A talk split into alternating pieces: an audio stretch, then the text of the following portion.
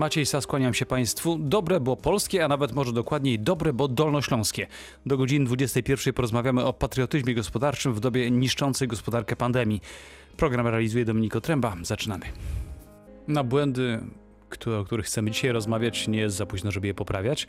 Coraz częściej słyszymy o firmach z naszego otoczenia, z, naszego, z naszych okolic, które upadają albo są o krok od tego. A co ja mogę z tym zrobić? Jak pomóc? Mówi wielu z nas. Sam nawet ostatnio słyszałem coś takiego. Chyba jednak każdy może w jakiś sposób, choćby niewielki, pomóc i zadbać przy okazji o własne interesy. I o tym właśnie będziemy rozmawiać z gośćmi Radia Wrocław, którzy na co dzień wiele robią w tym względzie i dużo o tym wiedzą. Są nimi dwie panie. Pani Emilia Schneider-Chmura, współwłaścicielka firmy Kiszonki Schneideru z Doliny Baryczy i mogę chyba tak powiedzieć, aktywna lokalna patriotka gospodarcza. Dobry wieczór. Dobry wieczór. Pani profesor Agata Gąsiorowska z Uniwersytetu SWPS, która naukowo zajmuje się psychologią ekonomiczną i zachowaniami konsumenckimi. Dobry wieczór. Dobry wieczór. Oraz pan Piotr Gruziński, współwłaściciel sklepu Ślężański i punktu informacji turystycznej w Sobótce, który wraz z żoną również wiele robi dla gospodarczego wspierania, można chyba rzec, swoich sąsiadów. Dobry wieczór. Dobry wieczór. Y, Państwa również zapraszamy do udziału w rozmowie. Dzwońcie pod znany numer 71 33 99 060.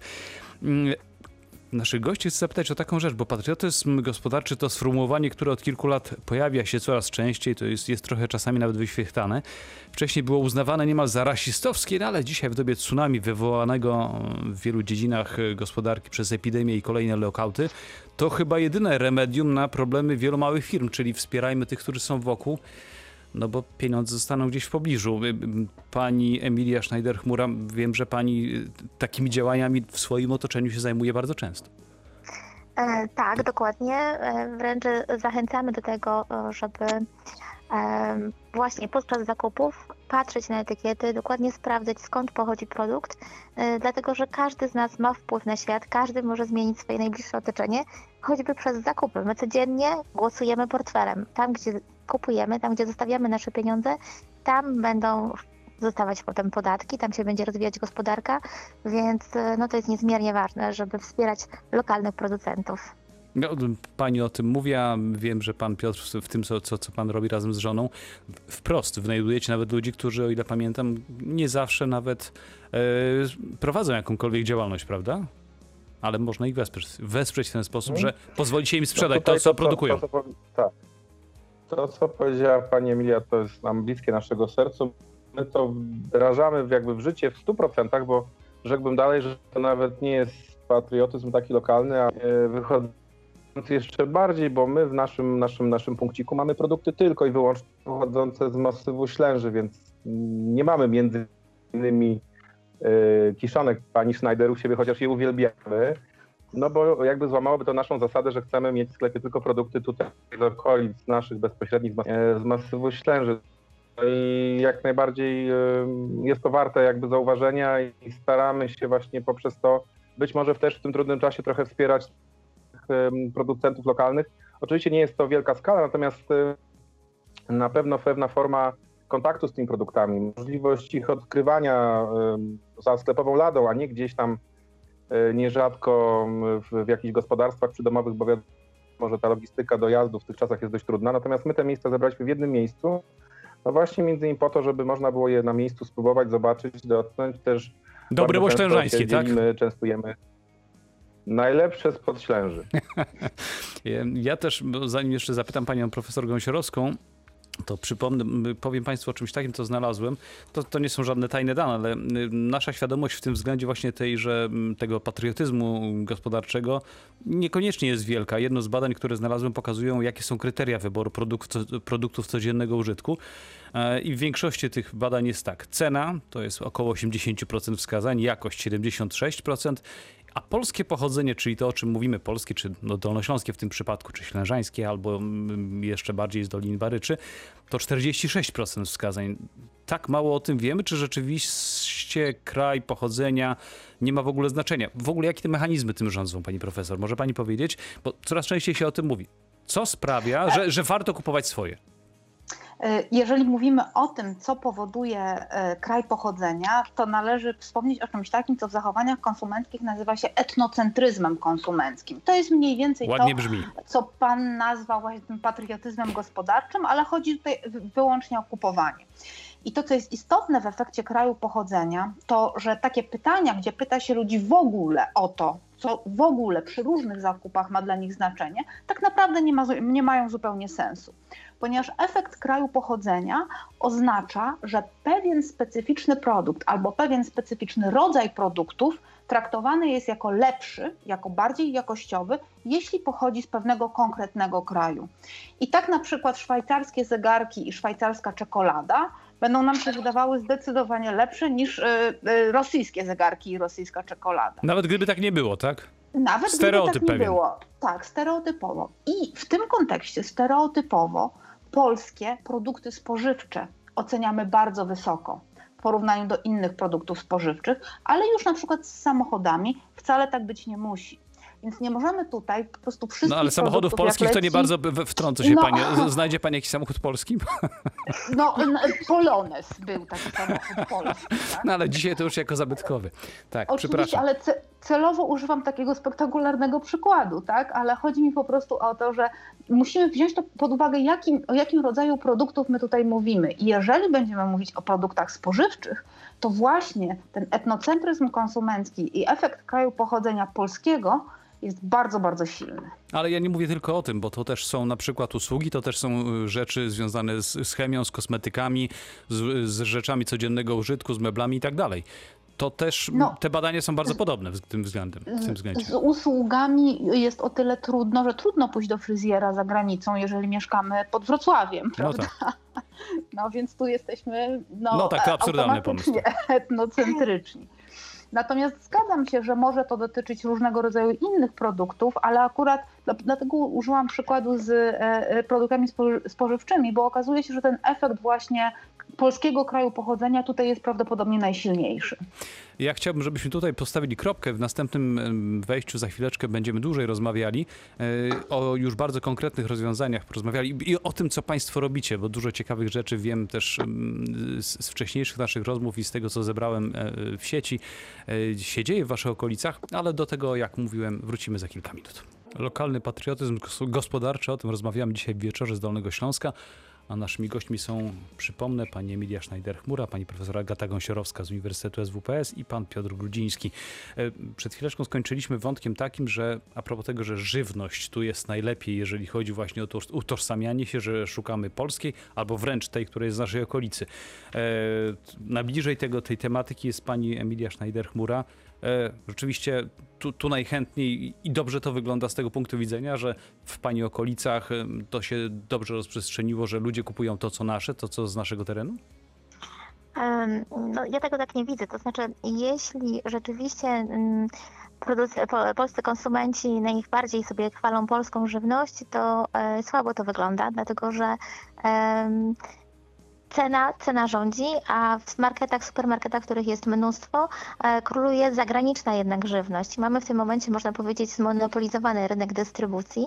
E, Coraz mniej jest małych, lokalnych, osiedlowych, rodzinnych sklepików, warzywniaków, a to właśnie one mają często kontakt z rolnikami, wiedzą skąd i kupują lokalnie e, prawdziwą, prawdziwe warzywa, prawdziwe jedzenie. Natomiast e, do, teraz do Polski, do sieci wjeżdżają tirami, ziemniaki z Cypru, z Izraela. E, latem mamy owoce z Portugalii, jabłka z Portugalii. Do niedawna jeszcze obiegła sieć taka informacja, że szczypiorek mieliśmy z Kenii. Jeśli konsument szczypiorek. no, naprawdę, jeśli konsument kupując e, będzie się kierował tylko i wyłącznie ceną, nie spojrzy, że e, no teraz w tym momencie ziemniaki mamy z Cypru, zamiast kupować ziemniaki z polskiego rolnika, skończy się to tym, że ten polski rolnik będzie musiał w którymś momencie wyrzucić całoroczny swój plon i po prostu nie będzie miał komu go sprzedać. Jeśli zdarzy się tak kolejnego roku, to w którymś momencie już więcej ziemniaków nie posadzi, a to oznacza, że w ciągu kilku lat możemy stracić suwerenność żywnościową. To są bardzo poważne sprawy. Możemy tak naprawdę naszymi codziennymi decyzjami konsumenckimi spowodować, że w przyszłości nasze dzieci będą miały od lokalnych rolników e, produkty, albo się okaże, że Polscy, Polacy się w ogóle przestawią na rolnictwo zagraniczne, wyoutsourcują w ogóle ten, Czy, czy ten jeżeli, czyli może w ogóle nie być naszych rolników, czyli nasi sąsiedzi rolnicy znikną, o tym pani mówi.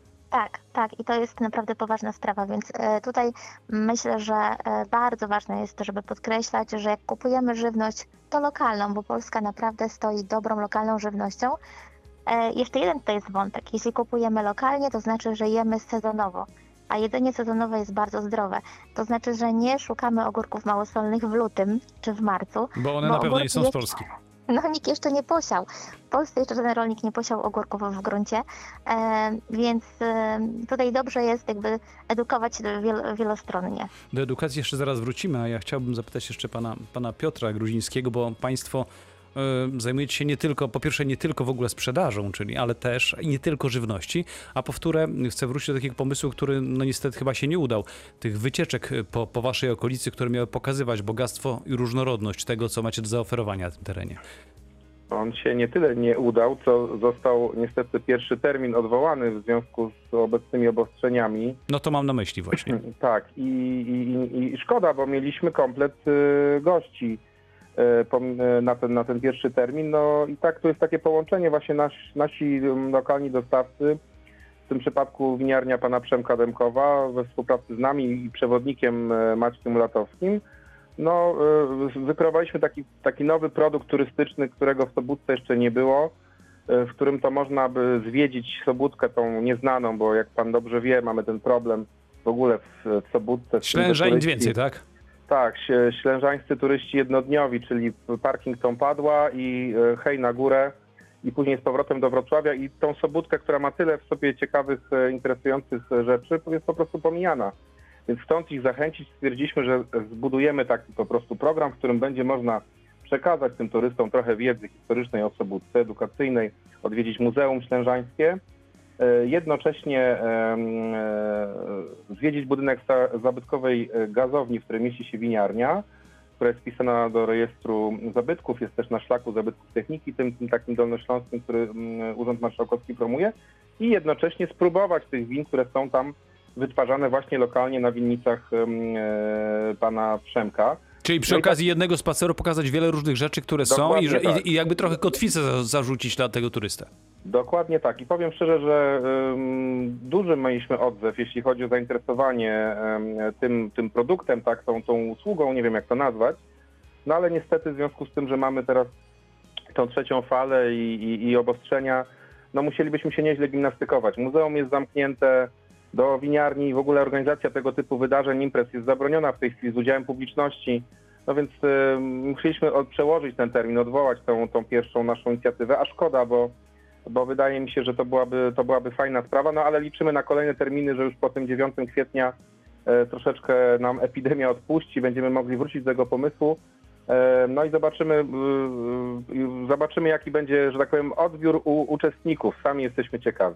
No, podejrzewam, że ten problem, o którym pan wspomniał, jednodniowych turystów, czyli tych, którzy nie zostawiają pieniędzy, mm, to jest też problem e, terenów, z których pochodzi pani Emilia e, Chmura, ale do tego zaraz jeszcze wrócimy. Natomiast chciałbym zapytać panią profesor Gąsiorowską, bo mm, tu często też pojawia się taki wątek, że no, z jednej strony zachęcamy, zachęcamy, tak jak państwo, nasi goście zachęcają do kupowania lokalnych rzeczy różnych, a z drugiej strony, mm, no przecież y, to coś może być czasami dużo droższe, może być gorsze jakościowo.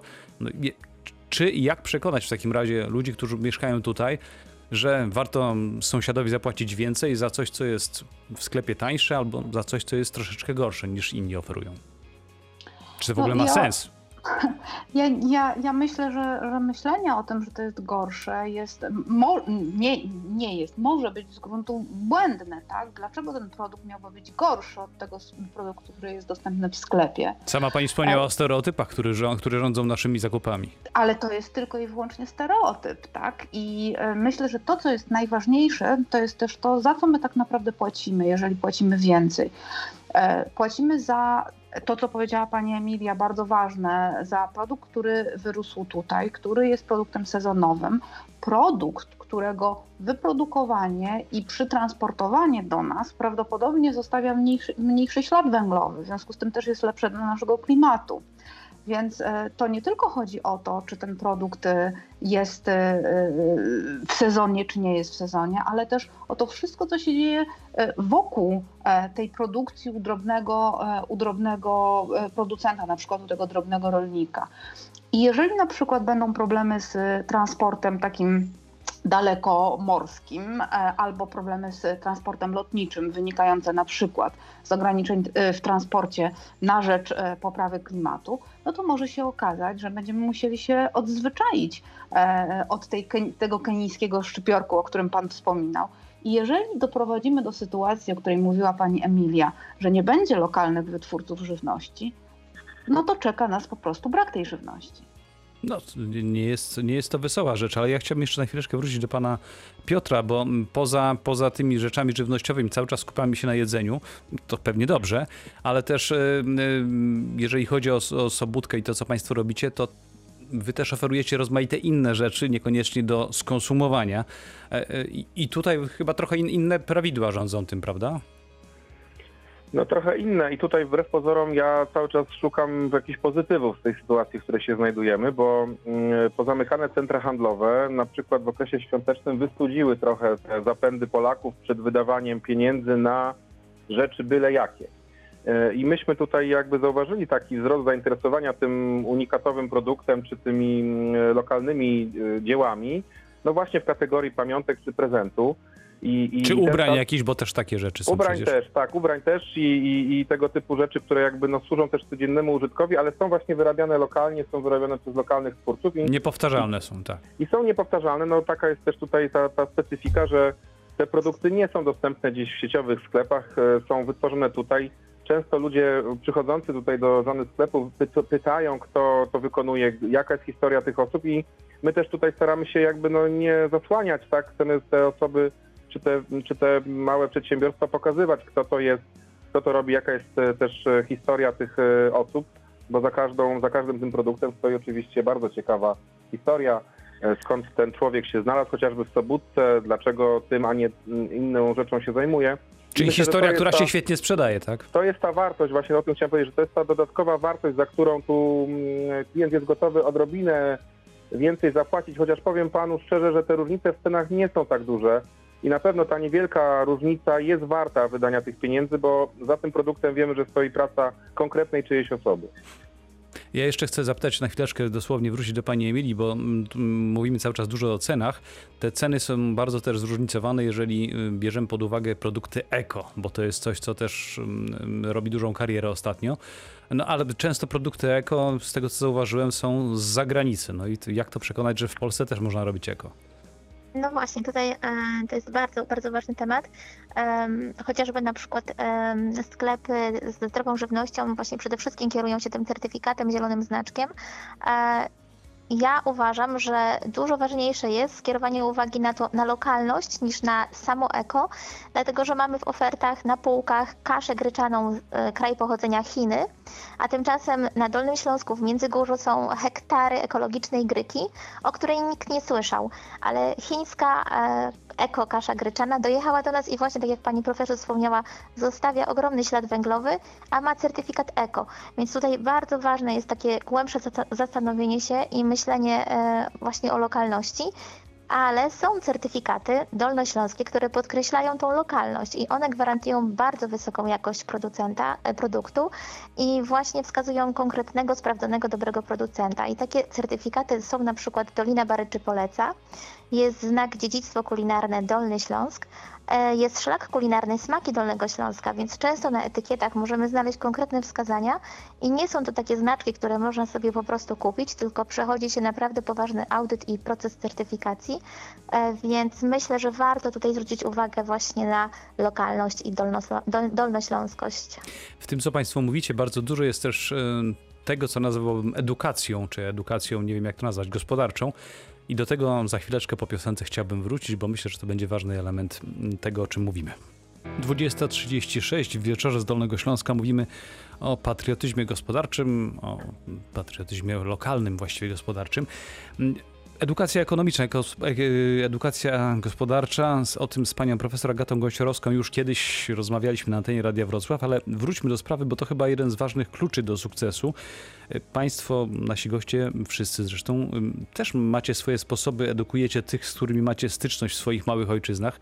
E, Tu zwracam się najpierw do pani Emilii Schneider-Chmury, bo edukacja to coś, co jest chyba ważnym elementem pani codzienności zawodowej. E, tak, to prawda. E, długo analizowaliśmy, jak się tutaj przebić e, z kiszonkami do młodego pokolenia. Nie mamy takich możliwości, by. No i to nie są kupić- chipsy przede wszystkim, więc słabo. No właśnie, nie kupimy reklam w telewizji, nie będziemy tutaj bombardować jakimiś super atrakcjami, w marketach na półkach nie zrobimy promocji, więc pozostało nam wymyślenie czegoś innego. I tak się narodziły warsztaty. Edukacja przez doświadczenie. To oznacza, że zaczęliśmy zapraszać do nas dzieciaki na e, przygodę rolniczą. Dzieci I to mogły, jest e, kuszące? no właśnie, okazało się, że niesamowicie, e, że przy, e, na taki dzień na polu e, potrafiło do nas przyjechać w 2019 roku w ciągu 5 miesięcy od lipca do listopada ponad 2000 dzieci. Ha, ogromnie dziennie, dziennie to właśnie była zawsze dwie klasy, także tutaj cały dzień był dla danej wycieczki i polegało to na tym, że cała grupa szła na pole, wykopywała własnoręcznie ziemniaki, które potem mogli ze sobą zabrać. To były dla nich największe skarby, takie własnoręcznie wykopane ziemniaki.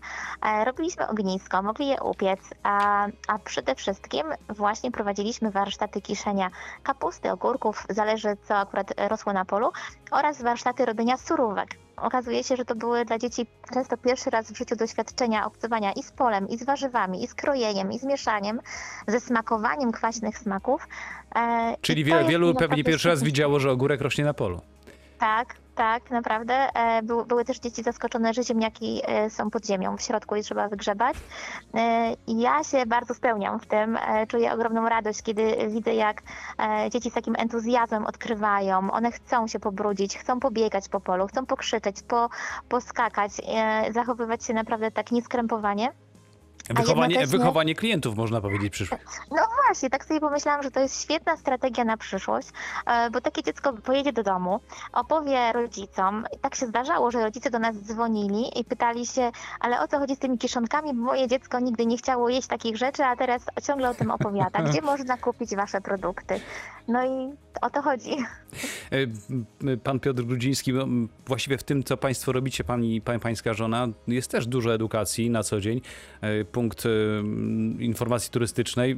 Właściwie jesteście instytucją bardziej niż sklepem. Też ta edukacja ważne miejsce zajmuje w Waszym życiu zawodowym. No, powiem tak, że pewne mm, nawyki czy pewne mm, zainteresowania trzeba pobudzić u odwiedzających y, Sobótkę i powiem szczerze, że mamy bardzo dużą y, liczbę osób, które do nas wraca właśnie z tego względu, że mm, no, dzięki nam dowiedziała się o jakimś ciekawym miejscu, czy dowiedziała się o, o czymś, co nie występuje, nie istnieje w przewodnikach.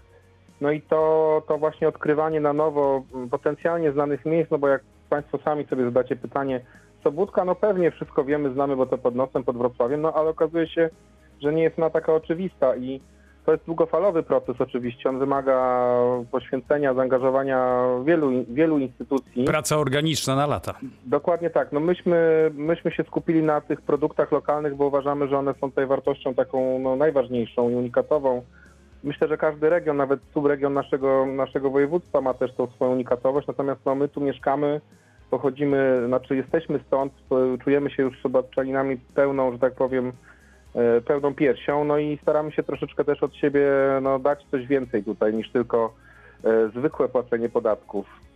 Mhm. E, e, Ale ta, y, ta edukacja gospodarcza, ekonomiczna, tak jak mówiłem z panią profesor Agatą Gąsiorowską o tym rozmawialiśmy, ale chciałbym przypomnieć, pani, pani profesor, zdaje się, że to jest kluczowe dla tego wszystkiego, o czym mówimy, czyli świadomości ludzi, że jeżeli kupujemy na miejscu, to te pieniądze zostają, to też ma wpływ na nasze życie codzienne. Tak, to jest absolutnie kluczowe i bardzo mi się to po- podoba to, co, co robi e, pani Emilia i co robi pan Piotr, bo to jest włączanie ludzi do działania. To nie jest taka edukacja, w której dostajemy jakiś komunikat w książce albo, albo co gorsza przez telewizję, tylko właśnie na przykład to angażowanie dzieci, czy angażowanie ludzi do e, wycieczek e, po e, Sobótce, czy angażowanie dzieci do tych kiszonek zbliża ludzi do realnego, realnego świata, którego na, na co dzień nie są w stanie doświadczyć. I mówienie o tak, takie komunikowanie byłoby absolutnie tutaj kontrskuteczne, a włączanie w działanie to jest super świetny pomysł na edukację. Czyli samemu doświadczasz tego, co się dzieje, tak? Dokładnie tak. Mhm. A, a, a, tak z ciekawości jeszcze, bo to, to, mnie też zafascynowało to, co pani Emilia mówi. E, to jest tak, że jak potem jedne dzieci przyjechały i im się podobało, to, to swoich kole swoim kolegom mówią i te mieszczuchy małe przyjeżdżają inne Tak. też?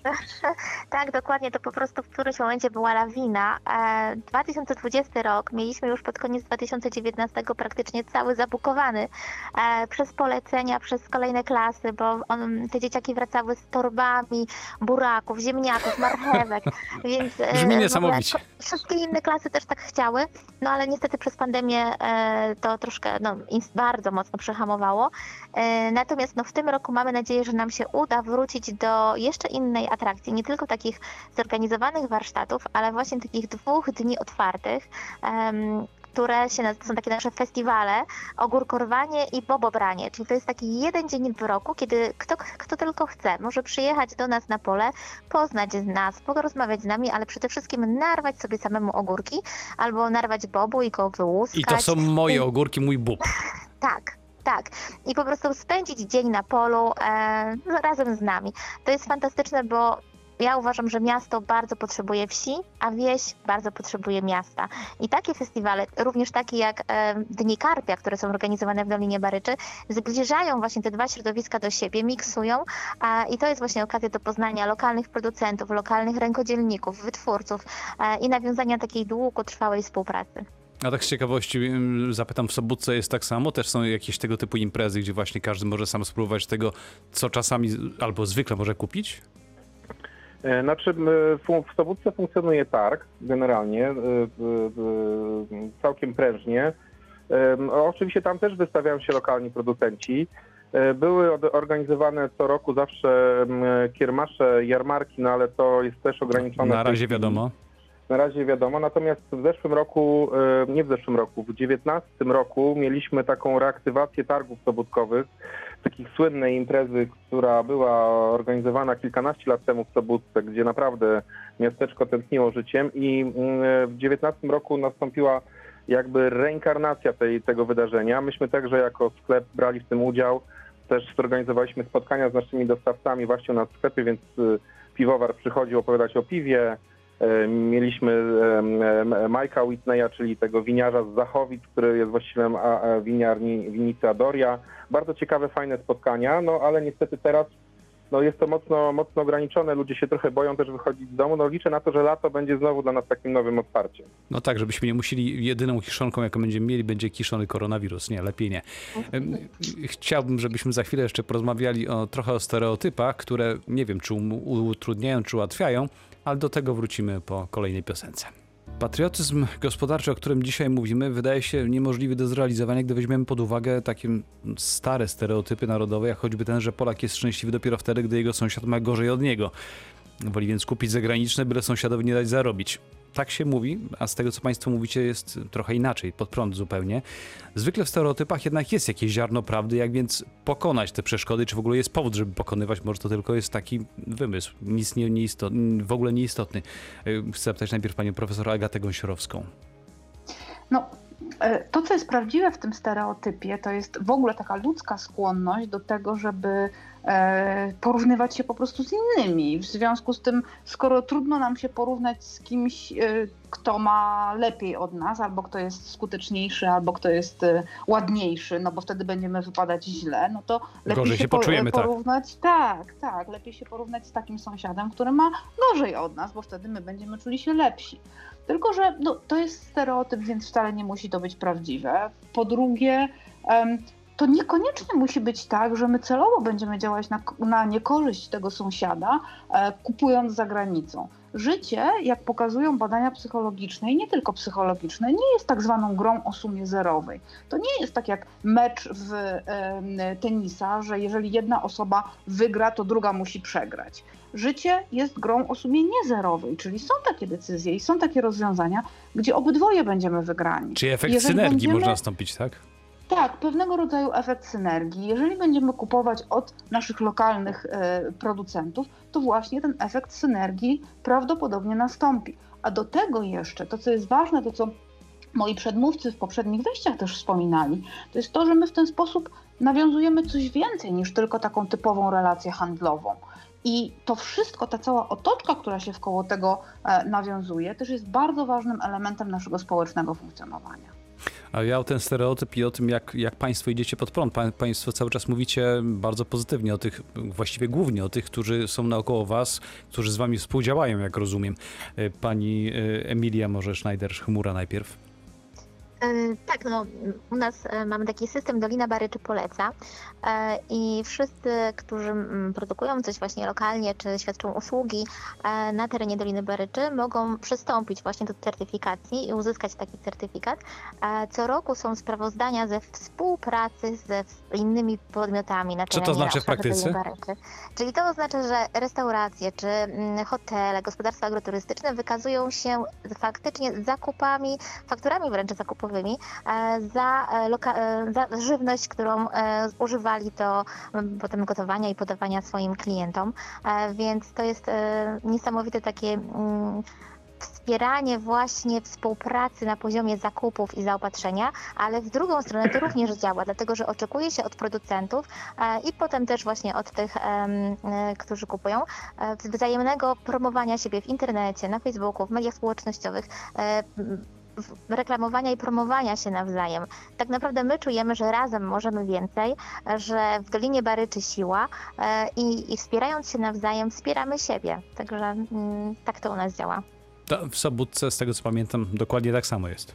Mm, Tutaj e, pani Emilia podała mm, pewien cel, który jest na początku drogi, przed którą stoi Sobótka. Ponieważ ja prywatnie jestem wielkim fanem Doliny Baryczy i w zeszłym roku spędziłem tam więcej czasu niż na wakacjach w jakimkolwiek innym rejonie Europy. Kilkanaście razy byłem, odwiedzałem na, przede wszystkim na rowery, natomiast tam następuje taka pewne, pewna kwintesencja tego, co jest ważne w ogóle w turystyce, bo mamy piękny region, E, Mamy fantastyczne produkty lokalne, mamy przyrodę i jest to wspaniale zorganizowane, jeśli chodzi o pewien taki instytucjonalizm, tak? Czyli powstało stowarzyszenie ponad, e, ponad podziałami, czyli ponad nie tylko jakimś obszarem jednej gminy czy jednej, jednego regionu i wszyscy właśnie, tak jak pani Emilia powiedziała, wykorzystują ten potencjał i turystyczny, i ten dotyczący produktów lokalnych, i ten, ten krajoznawczy, edukacyjny, sportowy przede wszystkim. I e, ja nie ukrywam, że dla nas tutaj, jeśli chodzi o Sobótkę, o naszą inicjatywę, o naszą, nasz infopunkt ślężański, ta Dolina Baryczy jest jakąś taką inspiracją, jak mógłby wyglądać masyw ślęży za kilka lat, kiedy po prostu będzie można właśnie połączyć zarówno te produkty lokalne, których mamy sporo, e, z trochę niewykorzystanym potencjałem turystycznym, jeśli chodzi o zagospodarowanie całej ślęży, no ale to są, to są duże projekty, na które my nie mamy wpływu. E, I ta współpraca, o której Państwo też mówiliście wcześniej, jest kluczem do tego, tak? E, Ja powiem szczerze, że z punktu widzenia naszego sklepiku my nie odczuwamy czegoś takiego, że na przykład, nie wiem, winiarze ze sobą konkurują, tak?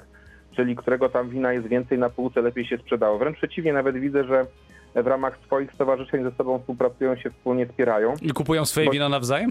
No nawzajem myślę, że nie, na pewnie po cichu je recenzują sobie. Natomiast no, tu siła jest taka, my, m, e, cały tutaj masyw Ślęży jest w stanie zaistnieć trochę szerzej niż na mapie tylko Dolnego Śląska czy ogólnopolskiej, stać się swoistą marką tylko i wyłącznie wtedy, kiedy na tych wielu poziomach i producentów lokalnych, i ludzi zaangażowanych w turystykę, właścicieli hoteli, pensjonatów, organizatorów imprez, no dojdzie do takiej szeroko pojętej współpracy przy wsparciu oczywiście samorządu. Natomiast no, droga jest dość bardzo daleka do tego. A jeszcze jedna rzecz przyszła do głowy. Państwo wcześniej gdzieś tam między wierszami o tym wspominaliście, ale i Sobótka i Dolina Baryczy mają ten sam problem, czyli właśnie ludzie, turyści przyjeżdżają na jeden dzień, yy, idą na górę w przypadku Sobótki, yy, w przypadku yy, Doliny Baryczy przejadą rowerem albo gdzieś nad stawy pojadą i uciekają tego samego dnia, nie nocują. To chyba jest rzecz też taka, jakiś cel, który trzeba osiągnąć, żeby zechcieli zostawać. Tu, jeśli mogę dokończyć myśl, która właśnie wynika też z Pana pytania. No, na przykład to, co e, robi Pani Emilia, czyli na przykład pojawiła się opcja warsztatów, spędzania czasu, czyli jakby daje się temu turyście dodatkowy powód do tego, żeby został na dłużej.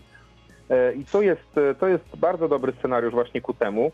Czyli klient w tej chwili, ten turystyczny, oczekuje tego, że mu się poda trochę jak w restauracji na tacy pewien pomysł, scenariusz pobytu. I teraz rola nasza tutaj, organizatorów, animatorów tego, tego całego przedsięwzięcia jest taka, żeby, żeby spróbować tego turystę zatrzymać na jak najdłużej, ale żeby on został, to musi dostać pełnowartościową ofertę, czyli nie tylko polegającą na tym, że przykładowo mm, odbije się tutaj od Ślęży, że on sobie wejdzie tym żółtym szlakiem z padła na Ślęże, spędzi tam pół godziny, wróci z powrotem i pojedzie do Wrocławia. No, musimy mu zaproponować coś jeszcze, chociażby to, że warto jest odwiedzić Sobótkę, bo mamy tutaj muzeum, mamy liczne atrakcje, które Ośrodek Kultury na, w ostatnich latach przygotował, że jest ciekawa gastronomiczna oferta, hotelowa i tak dalej, i tak dalej.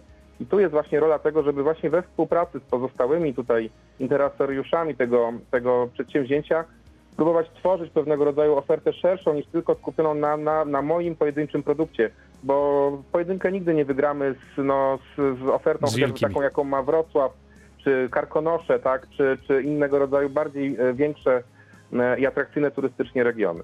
Ja jeszcze tylko krótko, dosłownie 30 sekund. Pani Emilio, cel jaki sobie Państwo stawiacie, jak sądzę, na, na Waszym terenie też jakiś jest taki trochę dale, bardziej dalekosiężny. E, Cel, jaki sobie sta- stawiamy. Ty, ty, mówi pan, mówiła żeby- Pani o tych, tych tak. rozmaitych że- działaniach. Chodzi mi o to, Tak. co, co, do czego dążycie. Dążymy do tego, żeby, żeby właśnie była taka potrzeba w ludziach, żeby kupować lokalne, przyjeżdżać do tej Doliny Baryczy na dłużej, przeżywać i chcieli doświadczać wsi, e, turystyki kulinarnej, sportowej i takiego po prostu bycia w przyrodzie. Także mam nadzieję, że to będzie na topie e, jak najszybciej i przez długie lata. Ja bardzo Państwu dziękuję, bo kiedy posłuchałem dzisiaj całej Waszej trójki, to duża doza optymizmu wlała się we mnie, na, na co dzień jestem sceptykiem, także, czy nawet pesymistą, więc bardzo dziękuję. Przypomnę, że naszymi gośćmi była, byli Państwo Emilia Schneider-Chmura, współwłaścicielka firmy Kiszonki Schneiderów z Doliny Baryczy. Bardzo Pani dziękuję. Dziękuję bardzo. Pani profesor Agata Gąsiorowska z Uniwersytetu, z Uniwersytetu SWPS, która naukowo, przypomnę, zajmuje się psychologią ekonomiczną i zachowaniami konsumenckimi. Dziękuję Pani profesor, dobranoc. Dziękuję, dobranoc. I pan Piotr Grudziński, współwłaściciel sklepu ślężańskiego i punktu informacji turystycznej w Sobótce. Bardzo dziękuję. Dziękuję, do usłyszenia. A Państwu życzę dobrego wieczoru. Przypomnę tylko jeszcze jedną rzecz na koniec, którą właśnie wyczytałem w jednym z blogów gospodarczych. Pan y, takie bardzo ciekawe zdanie tam na początek y, umieścił. Jak dzisiaj kupujemy, jutro będziemy żyć. Chyba celne. Dziękuję Państwu bardzo za uwagę. Dziękuję Dominiko Tręba, Maciej Sas. Dobranoc.